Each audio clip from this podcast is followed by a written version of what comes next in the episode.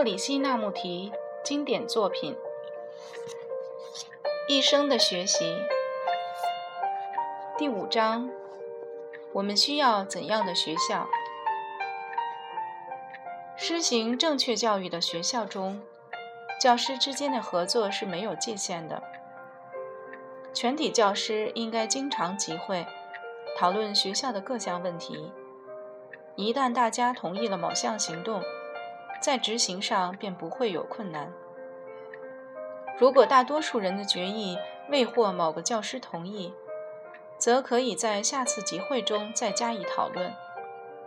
教师不应惧怕校长，校长也不应畏惧于年长的教师。唯有众人都感到绝对平等，那么衷心的赞同才有可能。重要的是，这种平等的感觉必须普遍存在于正确教育的学校中，因为唯有优越感和劣等感不存在时，才能有真正的合作。如果有相互间的信任，则任何的困难和误解不会被搁置一旁而已。而是加以面对解决，因而恢复了相互间的信赖。如果教师们不把教育视为自己真正的天职，并且对此感到兴趣，他们之间必会产生嫉妒与对立，而枉费精力于细枝末节以及毫无益处的争吵上。相反，如果对于建造正确的教育具有火热的兴趣，则一时的激愤或表面上的不和都会很快消除，于是渲染的过重的细节便显出它原有的比例。人们会明白，私人之间的摩擦与对立是无意的，具有毁灭性的。借着会谈与讨论，人们发现到什么是对的，而非谁是对的。为了共同的意图而工作的人们，应该随时把困难和误解讨论明白，这有助于澄清一个人思想上的混淆。如果兴趣一致，那么教师之间也会有坦诚和友爱，他们之间便不会产生对立。然而，如果缺乏了这种兴趣，虽然为了共同的利益在表面上大家合作，冲突与敌意还是永远存在的。当然，教师之间的摩擦可能有其他的原因。甲教师可能因工作过度，乙教师可能因私人或家庭上的烦恼，另一些人可能对自己所做的事不太感兴趣。这些问题可以在教师集会中加以讨论解决，因为共同的兴趣助长了合作。如果少数人包办一切，而其他人无所事事，这样是做不出什么大事的。平等的分配工作，可使每一个人都获有闲暇，而每个人都必须要有一段闲暇的时间。一个过度劳累的教师，对他自己及他人都会成为一个问题。如果一个人过于紧张，他便易于倦怠。没有生气，而如果他做的事使他不感兴趣，则情形更严重。如果在体力上或智力上不停的工作，那么将难以消除疲劳。然而，这项闲暇的问题可以在大家都可能接受的友善方式下加以解决。休闲的方式因人而异，有些人对他们的工作十分感兴趣。所以，工作本身变成了休闲、由兴趣所产生的行动。譬如说，研究是一种松弛身心的方式。另有一些人的休闲，则可能是远离他人、孤独自处。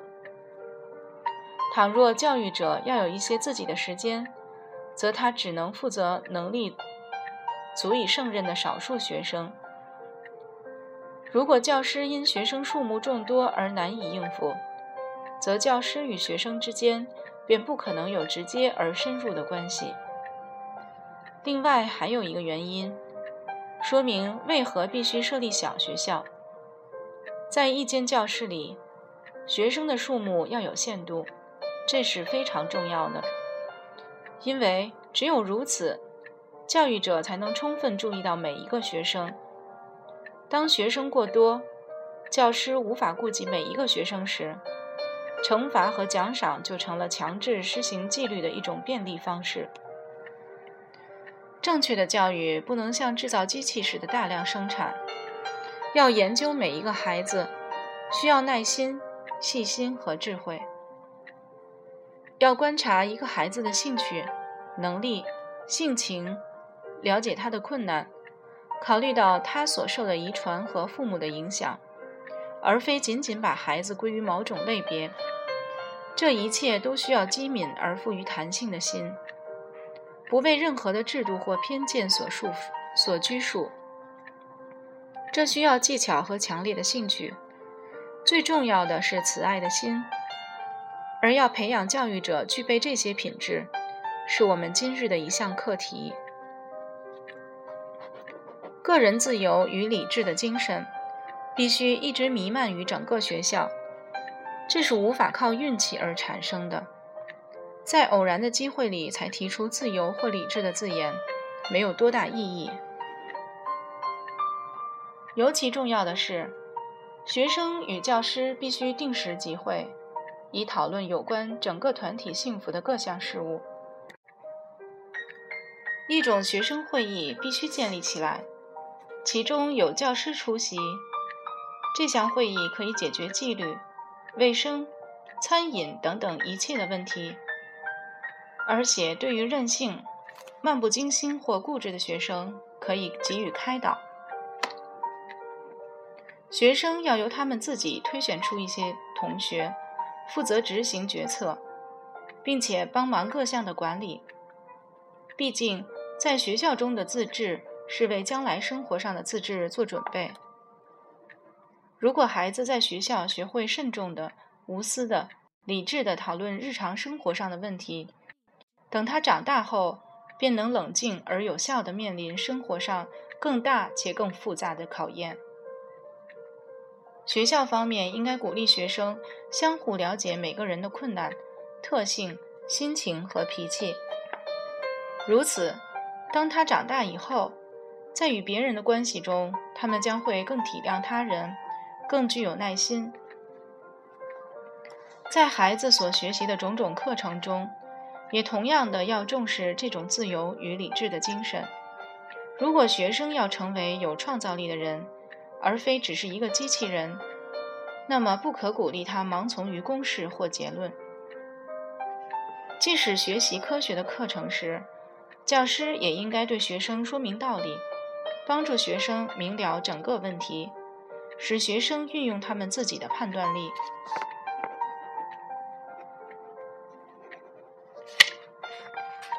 然而，关于指导的问题呢？是否任何指导都不该施予呢？这问题的答案在于：指导究竟指的是什么？如果教师的心中已消除了一切的恐惧和支配欲。那么他便能帮助学生有创造性的了解和自由。然而，如果教师心中有意或无意的想将学生引向某一个特定的目标，则显然他阻碍了学生的发展。指导一个人走向某一个特定的目标，不论这个目标是自己制定的，或由他人强迫灌输的，既损害了他的创造力。如果教育者关心的是个人的自由，而非他自己的成见，则他会鼓舞孩子去了解他本身的环境、性情、宗教和家庭的背景，以及这一切可能加注他身上的种种影响和结果，借此使孩子发现了自由。如果教师的心中有爱和自由，那么他便会注意每一个学生的需要和困难。而去帮助他，学生便不会成为只按照方法和公式操作的机器人，而是永远警觉、留意、自动自发的人。正确的教育也应该帮助学生发现他最感兴趣的事物，如果学生没有找出他真正的天职，他会学得虚度了一生。他在做着不乐意的事情时，会有受挫的心情。如果他想成为艺术家，却做了公司的职员，他将牢骚满腹、抑郁寡欢地度过一生。因此，每个人都必须寻找出他所愿意从事的行业，并且看看他是否值得。一个男孩子可能想成为一个军人，然而在他走上这条路之前，应该帮助他明白，军人对于整个人类是否有益。正确的教育应该帮助学生不仅去发展他的能力，还要了解他自己的最主要兴趣。处在一个被战争、毁灭和不幸所摧残的世界中，一个人必须有能力建立一个新的社会秩序，造成一种不同的生活方式，建立一个和平、开明的社会。其责任主要系于教育者身上。而且，为了达到这种社会的转变，平心而论，教育者可以效力之处是非常大的。正确的教育并不依赖政府的规定或某种特殊制度的方法，它取决于我们的手中，父母和教师的手中。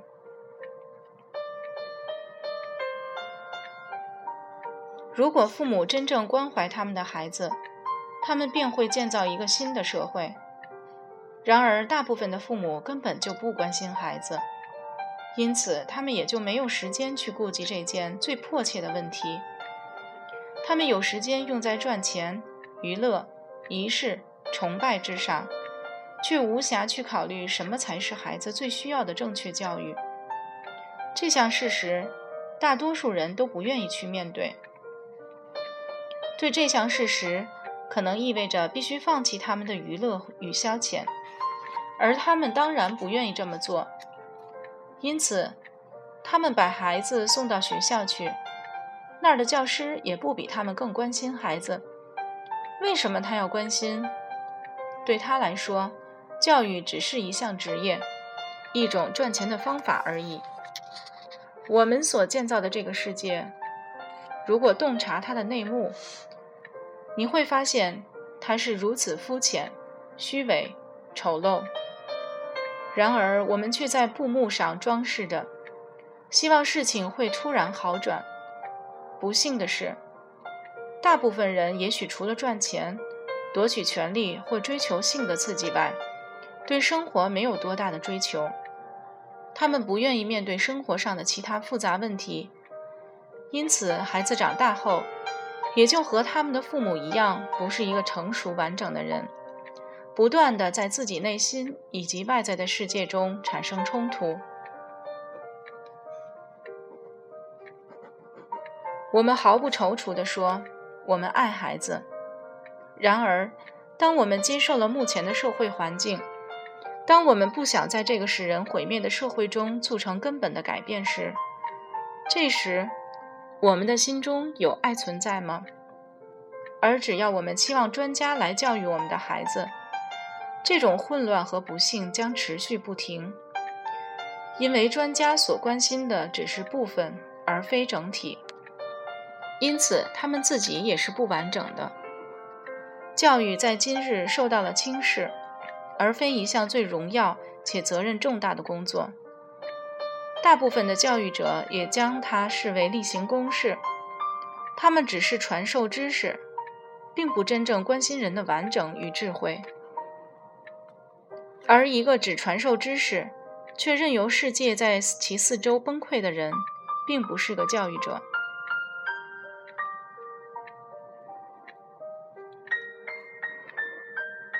教育者并不只是一个传授知识的人，他是一个指向智慧、指向真理的人。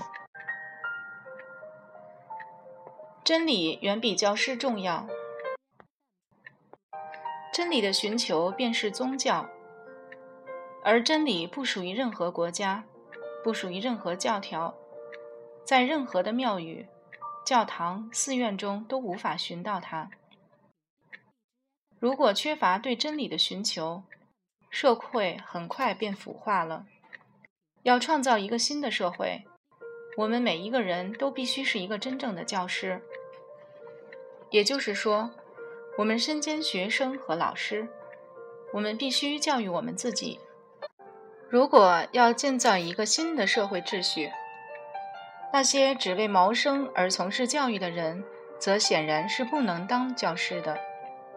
将教育视为一种谋生的工具，是为了自己的利益而剥削孩子。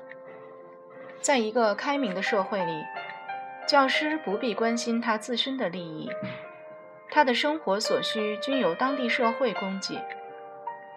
真正的教师。并不是一个建立庞大教育机构的人，也不是政客的工具。他不被某种理想、某种信仰或某个国家所束缚。真正的教师是一个内心充实的人，因此他对个人的私利毫无所求。他没有野心，不追求任何形式的权利。他不利用教育作为获取地位、权威的手段。因此。他能免于社会的压制以及政府的操纵。这样的教师在一个开化的文明中占着首要的地位，因为真正的文化并非建基于工程师或专家，而是教育者的身上。